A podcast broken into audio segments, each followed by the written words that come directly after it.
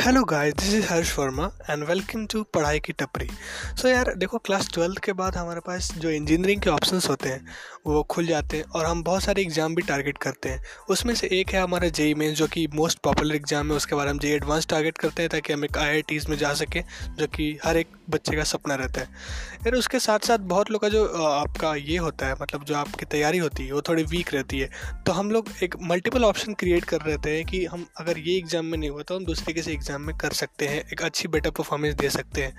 तो उसके लिए हमारे पास कौन कौन से एग्ज़ाम हैं अभी इंडिया में, जो कि आप जेई मेंस के अलावा जो है उसके ऑप्शन में आप दे सकते हो और जहाँ पे आपको एक अच्छी कॉलेज सिक्योर होने की चांसेस है, जहाँ पे प्लेसमेंट भी आपकी एक अच्छी खासी हो जाएगी।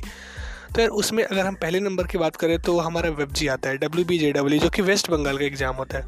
और ये ये एग्ज़ाम एक काफ़ी इंपॉर्टेंट एग्ज़ाम हो जाता है, जो कि इंजीनियरिंग एंट्रेंस की तैयारी कर रहे हैं, क्योंकि जो यहाँ पे आपकी पहली नंबर की कॉलेज है, जो कि टॉप कॉलेज है वहाँ की, Jadavpur university is one of the best universities in India और उसकी जो फ़ीस है, वो इतनी कम है भाई, समझो?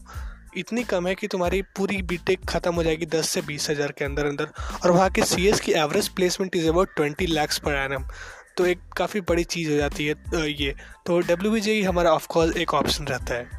सेकंड नंबर में बात करें तो यार ईजीएस्ट अगर एग्ज़ाम देखा जाए स्टेट्स में कौन कौन सी होती हैं तो यार कर्नाटका स्टेट्स की एग्ज़ाम जैसे कि कॉमेड के तो ये एग्ज़ाम काफ़ी इजी होती है, इसके क्वेश्चंस काफ़ी इजी आते हैं कॉन्सेप्चुअल बेस्ड रहते हैं, ज़्यादा टफ नहीं रहते जे एम के लिए, और कॉलेज भी काफ़ी अच्छे मिल जाते हैं, जैसे कि आर e हो गया, रमैया हो गया बीएमएस हो गया, ये सब काफ़ी अच्छे कॉलेज हैं, जहाँ पे एक अच्छी खासी प्लेसमेंट्स वगैरह अपॉर्चुनिटी मिल जाती है।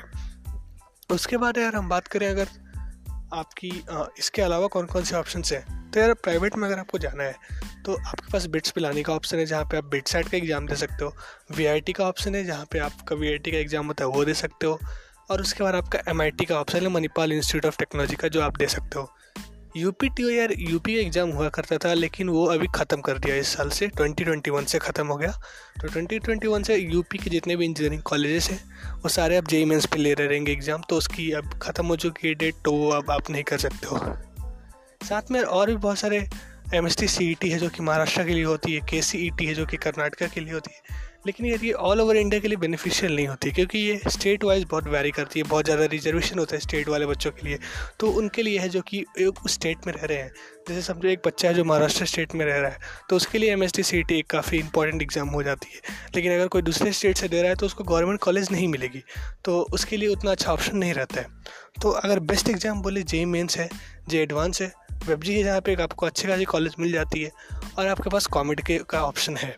तो ये तो रही यार एग्ज़ाम जो कि आप दे सकते हो। बाकी आपका BITSAT V I T M I T तो है ही, लेकिन इसकी फ़ीस कुछ ज़्यादा रहती है, इसलिए मैं इसको अलग कैटेगरी में काउंट कर रहा हूँ। तो यार ये पॉडकास्ट अब हम यहीं पे ख़त्म करते हैं। यहाँ पे आपको एग्ज़ाम्स के बारे में पता चला, इसकी प्रिपरेशन स्ट्रैटेजी आपकी कॉलेजेस की रिव्यू ये सब भी धीरे धीरे पता लग जाएगी आपको। तो आप श्योर करो कि ये पॉडकास्ट आपके रिकमेंडेड लिस्ट में रहे, ताकि आपको और आने वाली जानकारी मिल जाए। इसी के साथ this is Harsh former signing off